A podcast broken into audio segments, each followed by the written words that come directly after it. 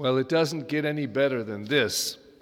This is the stuff Hollywood is made of, these, these scriptures today. Two parallel stories um, about barren women who are a- visited by an angel or someone, the husband, and it is announced to them that they will bear a child. Very special children, children who will not be tainted by vices, but will be instrumental in bringing peace, people closer to God.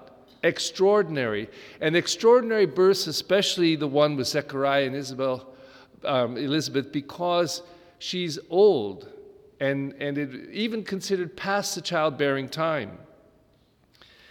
But what's extraordinary to me, especially in the gospel, is, is in this scene, not just the, the facts of the scene, not just how it all takes place, but specifically, and it is very much at the center of this reading, the conversation between the angel and Zechariah. First of all, um, it's noted that Zechariah immediately is afraid of this vision. Now, this um, is repeated again and again. I have people who tell me either they have visions or more than or usually, more usually they, they speak about dreaming and they become frightened by their dreams. I say, What are you afraid of? What are you afraid of? Well, Father, it was a, eh, you know an angel or it was a scary. I said, Well, first of all, it's a dream, and secondly, why don't you uh, you know if they see it, a, a very heavenly kind of vision, or they or the Virgin Mary is in a dream, or Jesus I say, why don't you just thank God for it? And why don't you ask to be illuminated? Why don't you ask God, what could this mean? Help me to understand, rather than be afraid. Uh, being afraid is such a, a narrow kind of response. So, in his fear, because he's seeing an angel, the angel first says to him, What? Don't be afraid. Don't be afraid. It's extraordinary. Almost every time, if not every time, that I have read in the scriptures of an angelic vision, it's always the same. People are afraid, and then they're encouraged to not be afraid. Because fear is something that closes us down, narrows us down, invites us to not see what's important. So, lifting this fear, then the angel begins to give the message. Now, the response of Zechariah isn't all that different from Mary, at least at first sight. Mary says, How can this be? I do not know man.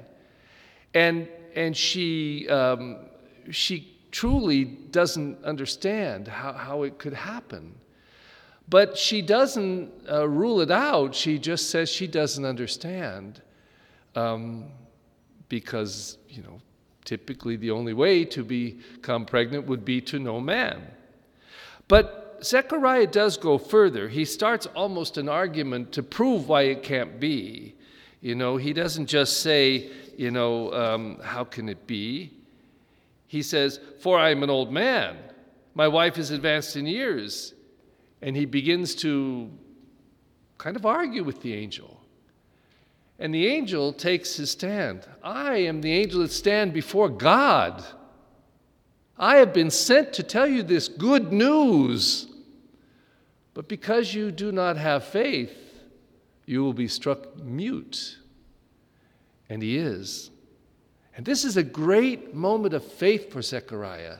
This is extraordinary. Not only that he has the vision, he stands up against the vision. The vision tells him the consequences of this, and, and he has to go through this period of being mute. And when he comes out, he encounters all these people who recognize that something extraordinary has happened to him. He's had a vision uh, from God.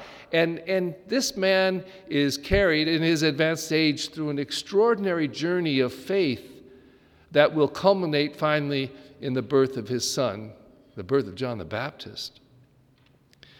You know, these Bible stories are so rich, and we might rule it out immediately, you know, well, of course, this could never happen to us. In fact, I quite frankly do not ever want to have a vision. Please, God, preserve me from a vision. I don't want the responsibility of one, I don't want the, the terror of one.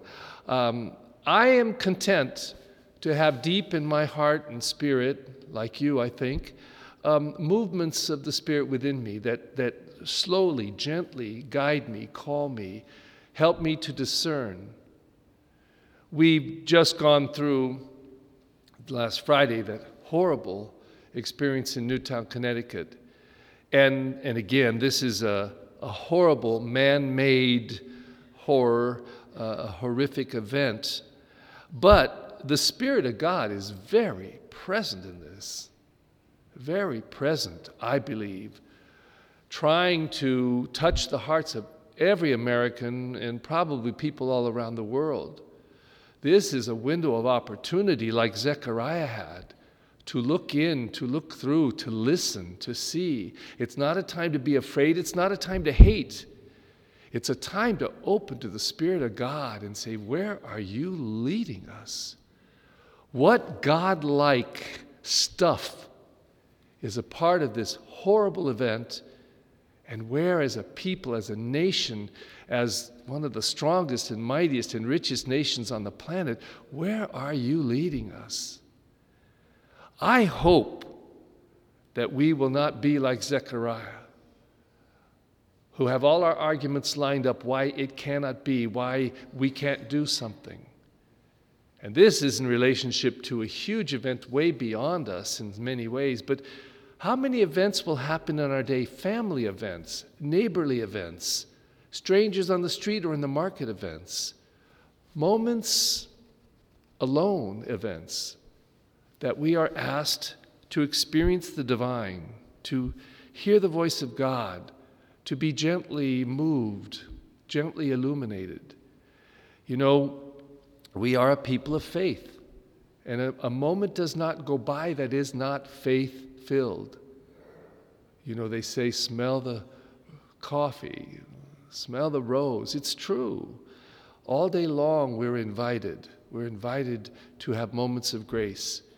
And if we can slow down a bit, that's what this Advent is about slowing down a bit opening, waiting, being alert, looking, listening. I am quite sure that, well, an angel in some form, the experiences of our life will be angelic in the sense that God is visiting us and God is pouring out and pouring into us his loving grace.